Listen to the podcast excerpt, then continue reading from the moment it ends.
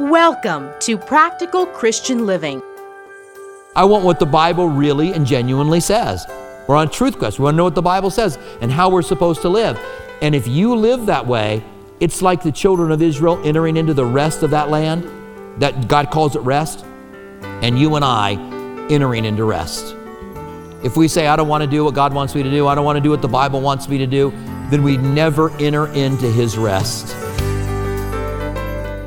Especially at this busy time of the year. Does anyone need a reminder, an invitation to partake in the rest that only Jesus can bring? The perfect prescription for rest can be found in Hebrews chapter 4, with an encouragement to let Jesus be our rest and where and how to find that rest. Here's Robert Furrow, pastor of Calvary Tucson, with our next installment in our series through the book of Hebrews. Father, I want to thank you, Lord, for the opportunity that we have to be able to study your word. What a great privilege to be able to look at these words long written down that were given to us by the inspiration of the Holy Spirit. And we pray that we would be spoken to by the warning that we find here, but more than the warning, that we would look at what the children of Israel didn't do and we would do it because we want to enter into the rest that you have for us. And we thank you for this. In the name of Jesus, we pray. Amen. The fourth chapter of Hebrews brings us the third of the six warnings that we find in the book of Hebrews. In fact, I think the best way to outline the book of Hebrews is through the warnings. Even though I understand that the warnings create problems for certain theological positions, the warnings are there for a reason. And people do all kinds of things to try to say that the warnings, they're not really for us they're for the nation of Israel, they just try to do whatever they can do with the warnings. But I find that it's best for us to look at these warnings at face value and evaluate where we are and ask if we're doing the things that these warnings are telling us that we're doing. And here in this chapter, it talks about entering into rest. And it's going to talk about, it's going to talk about the Sabbath day. So we know that it's saying there is a way that you and I can keep the Sabbath that is different than they kept it during the law. We'll talk about that a little bit. But they're also talking about entering into his rest through obedience. That when we say, I want to do what God wants me to do because he has my best in mind, because that's the best way for me to live, by doing what, what the Bible tells me to do, by doing what scriptures tell me to do, by doing what ultimately God through his Holy Spirit tells me to do. And if I really believe that and I do it, then I'm going to be entering into God's rest. But if you say, eh, I, am Christian and I want to follow God, but I don't know that I really want to make a commitment to do everything the Bible says, you are not entering into his rest. And you are like the children of Israel. This is the example that they're going to give us. Children of Israel are set free from Egypt, they're set free from slavery. Praise God. They loot the Egyptians when they leave. The Egyptians give them gold and silver for its wages for all the years of slavery that they've been there. They leave, they're delivered through the Red Sea. The army of Pharaoh is destroyed at the Red Sea. They get to the promised land within, I don't know, uh, 50 or days or so. They make it to the promised land after stopping at Mount Sinai and getting the law. So it might have been a little longer after that. And then God says, This is your land. Go in and take it. Now, He has given the Canaanites, the people who live in Palestine at that time, 400 years to repent from their behavior. They were sacrificing their children. There were all kinds of other things they were doing that were unjust and wrong, and God judged them and said, I've given you 400 years to repent. Because you haven't done this, I'm going to remove you from the land. God told the children of Israel to go in and wipe them out, either wipe them out or remove them from the land. And I realize that's harsh, and that's for, we'll, we'll deal with that topic at another time. The whole topic is God a moral monster by asking that all of the, the Canaanites would be destroyed. Okay? They weren't. They were driven from the land and they were kept in the land, but we'll talk more about that at another point. But God brought them to the land and was ready to bring them into the land, and they went and spied it out, and there were some giants there. And so 10 of the spies came back and said, eh, It's true, it's a land flowing with milk and honey, and it's a great place, but uh, there's a lot of people there to fight, a lot of giants in the land. And Joshua and Caleb went in as two of the spies, and they came back out and said, They're our fodder. God's going to fight for us. God's delivered them into our hands.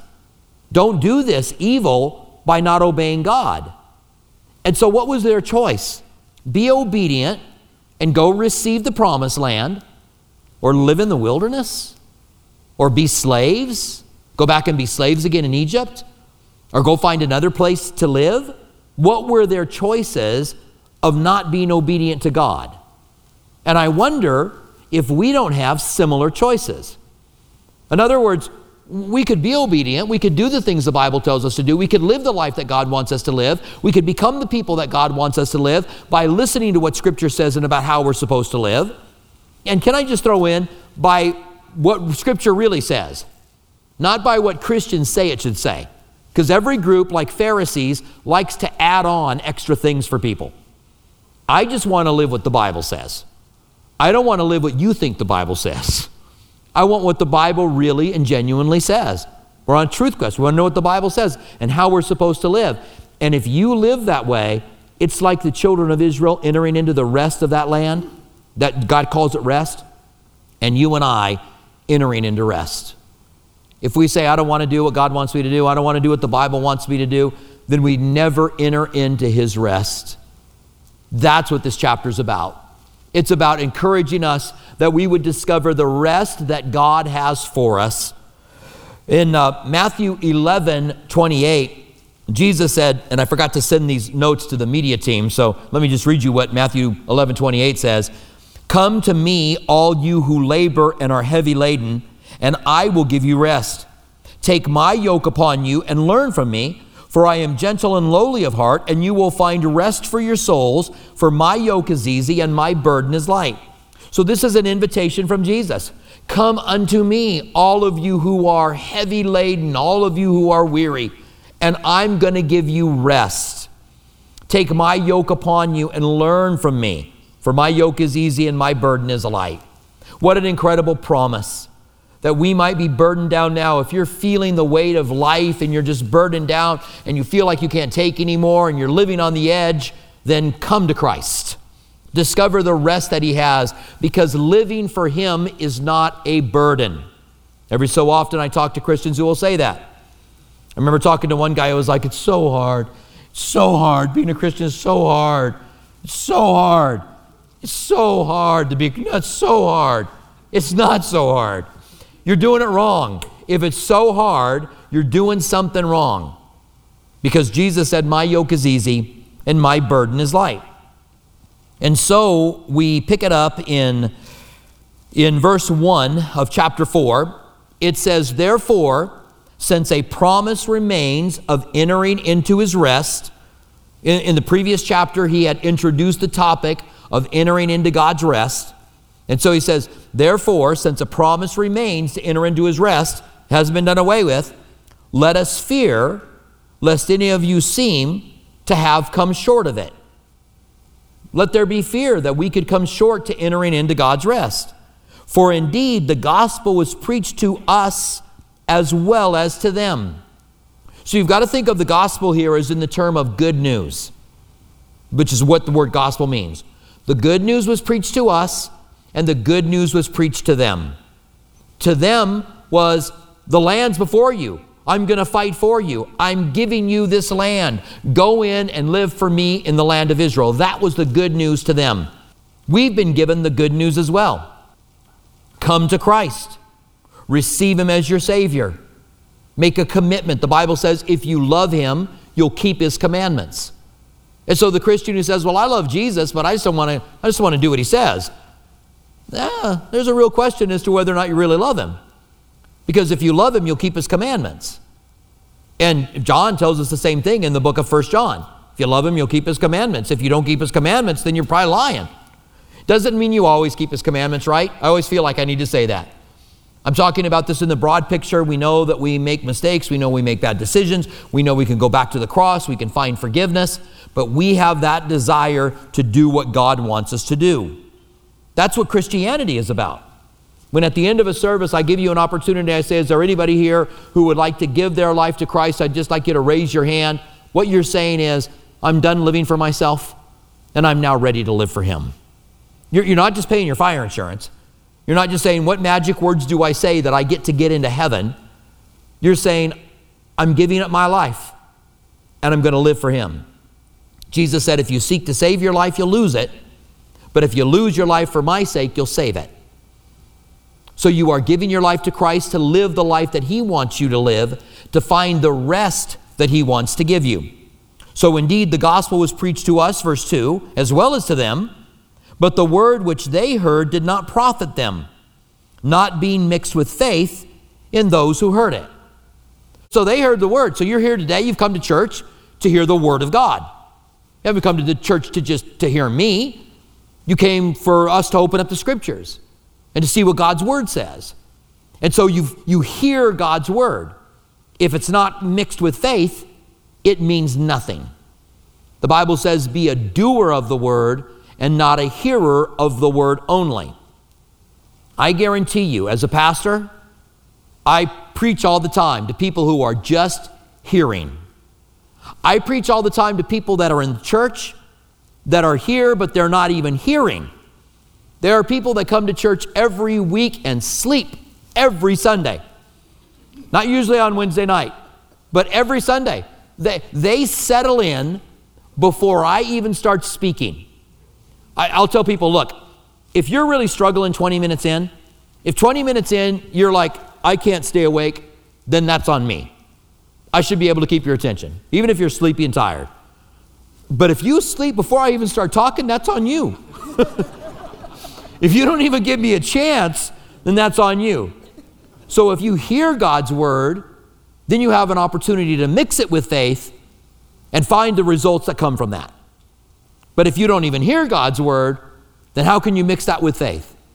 And so they heard what they were supposed to do, but they didn't mix it with faith. And because they didn't mix it with faith, they didn't enter into the rest. And that's what you and I have to do as well. We hear what God says, we look at His direction, we study the Word of God. When you genuinely become a Christian, one of the things that's transformed inside of you is that you suddenly have an interest to know the Bible, to know the Word of God. It's the reason you start going to church. It's the reason we have people in two services on Wednesday night, is because there's a hunger to know what God's Word says. But you got to mix it with faith. That's what verse, the end of verse 2 is telling us. It didn't profit them because being mixed with faith in those who heard it. it wasn't mixed with faith. Then verse 3 For we who have believed do enter that rest, as he said, I swore in my wrath, they shall not enter my rest. Now he's going back to the account where they go, We don't want to go in. We, you, you brought us out here to kill us. So they start to accuse God.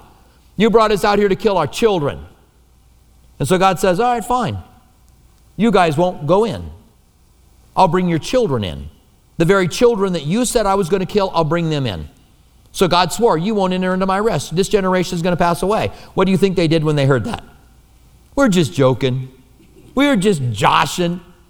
We'll go in. And God's like, No, it's too late. There was a window open for a time of faith, and when they wouldn't do it, that window closed. Now, this is really important for this chapter because this chapter is going to unfold with a couple of statements that I say regularly that there's a window, there's a time frame at which God's working in your heart. And for them, that time frame closed. And God said, You will not enter my rest.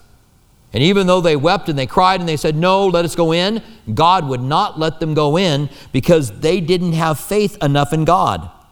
It's, it goes on to say in verse 3 So we who have believed and enter the rest, and he said, I swore in my wrath, you shall not enter although the works were finished from the foundations of the world, for he had spoken in a certain place of the seventh day in this way. And God rested on the seventh day from all of his works. And again in this place, they shall not enter my rest. Now he's going back to talk about the Sabbath day. He's bringing the Sabbath day into this chapter. And that needs to be done because he's talking about rest. And he says, God did all of the work and then he rested. So everything that you need, God has already done. He's not looking for a bunch of stuff to be done. That's why it's rest. And they didn't enter in even though it was provided for them. Now, this also speaks to you and me about the Sabbath in general. Because there are people today that say that we need to keep the Sabbath. I mean, it's part of the Ten Commandments. I think it's the fourth, if I'm not mistaken, of the Ten Commandments, of the Decalogue. Remember the Sabbath day and keep it holy. And so, Sabbatarians will say, Do you keep the Ten Commandments? Now, because I'm a little uppity, I like to say no. They ask me, Do you keep the Ten Commandments? I go, No. They, what? What? You don't keep the Ten Commandments? Well, I fulfill the commandments out of the law of love, right? The Bible says that if you love God and you love your neighbor, then you fulfill all the law and the prophets. So I fulfill everything out of love.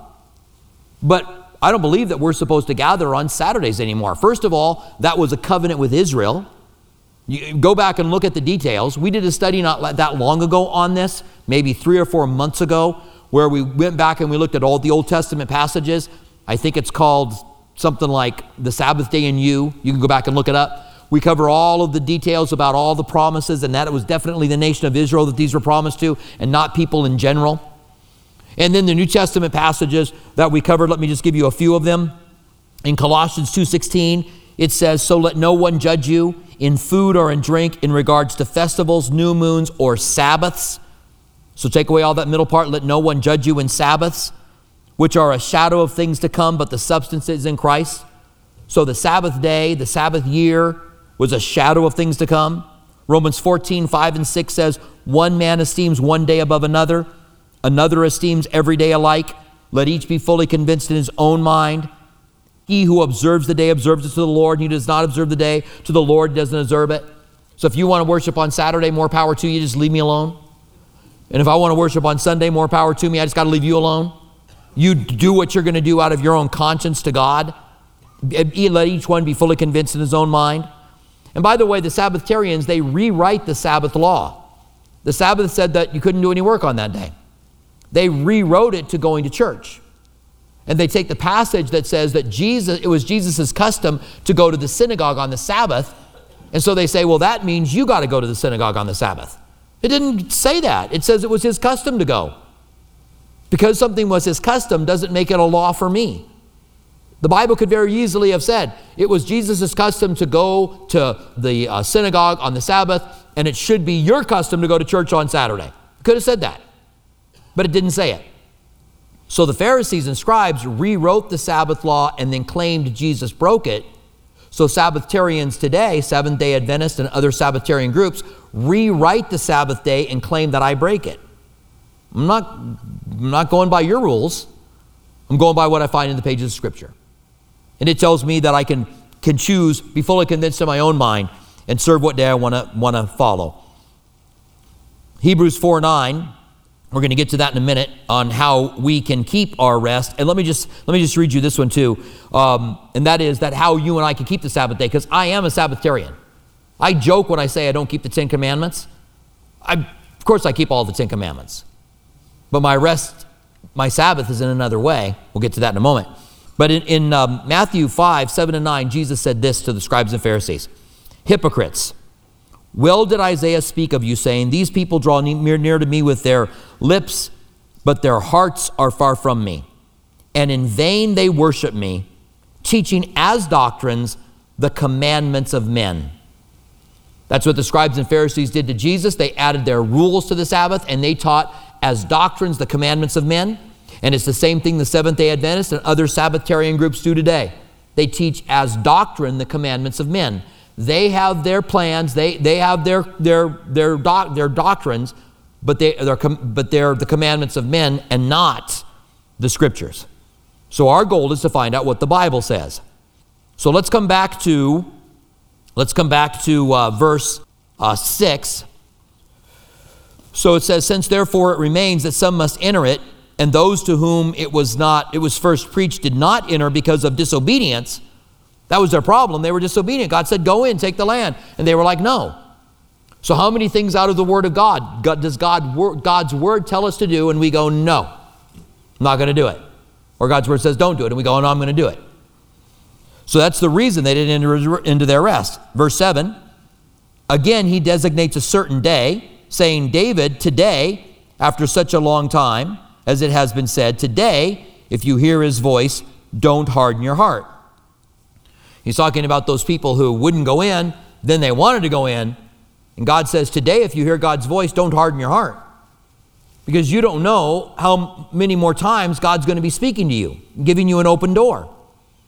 So that if you're here tonight and you've never made a commitment to Christ, and, and you're hearing now what it means to be a Christian, that you say, I'm going to live my life for Jesus now, if you're hearing that and considering it, don't harden your heart.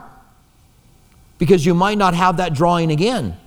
The Bible says in John 6 44, no one comes to the Son unless the Father first draws him. That means God's got to be moving in your heart for you to be able to come and give your life to Christ. And so if you hear God's voice today, don't take it as a light thing. God says, um, I need to get the address for this verse, but the Bible says, My people constantly put things in front of them that cause them to sin. Should I allow myself to be heard by them at all? God's saying, if they're not going to do what I'm saying, why should I speak to them? People say, well, it's so dry. I just don't hear from God anymore. I used to sit in church and I'd be spoken to. It's just so dry anymore. Are, are you doing what you know you're supposed to be doing? If God were to speak to you tonight, would you be willing to go, yeah, okay, God, I want, I hear that. I'm, I'm ready. Because if you're not, then maybe that's the reason. If you're like, I, I'm not going to do what God wants me to do, then maybe that's the reason that God's not speaking to you. And that if you had the heart to say, I want to do what you want me to do, which is what this passage is encouraging us, that there is a rest to enter into. And when we do that, we discover what life in Christ is really about. I'm not saying that there's never any difficulties. I'm not saying that we're never asked to do anything that's hard. I'm saying a life in Jesus is better than a life apart from Christ. And a life in Christ is entering into rest, and a life apart from Christ is works. And so he says, if today you hear God's voice, do not harden your heart. Now in verse 8, for if Joshua had given them rest, okay, so now we have a Joshua, not a Moses. Chapter 3 talks about the superiority of, of Moses, of Jesus over Moses. Jesus is greater than Moses. Jesus is greater than the angels, chapter 1, chapter 2, and 3. Jesus is greater than Moses. Okay? So in this chapter, Jesus is greater than Joshua. But do you remember what Jesus' Hebrew name is? Joshua, which means God is salvation. And do you remember how he got that name? It was an angel who told Mary, and, and in a dream, an angel that told Joseph, and you shall call his name Joshua. Now, we anglicize that into Jesus. And it's more than just that, but that's we do that. So, but the name literally is Joshua. So there was a Joshua that brought them into the promised land and gave them rest.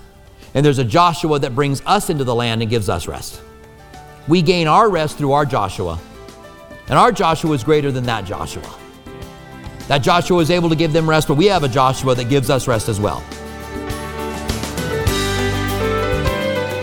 Thank you for joining us for Practical Christian Living with Robert Furrow. We hope that our verse by verse studies truly help you to see that God is real.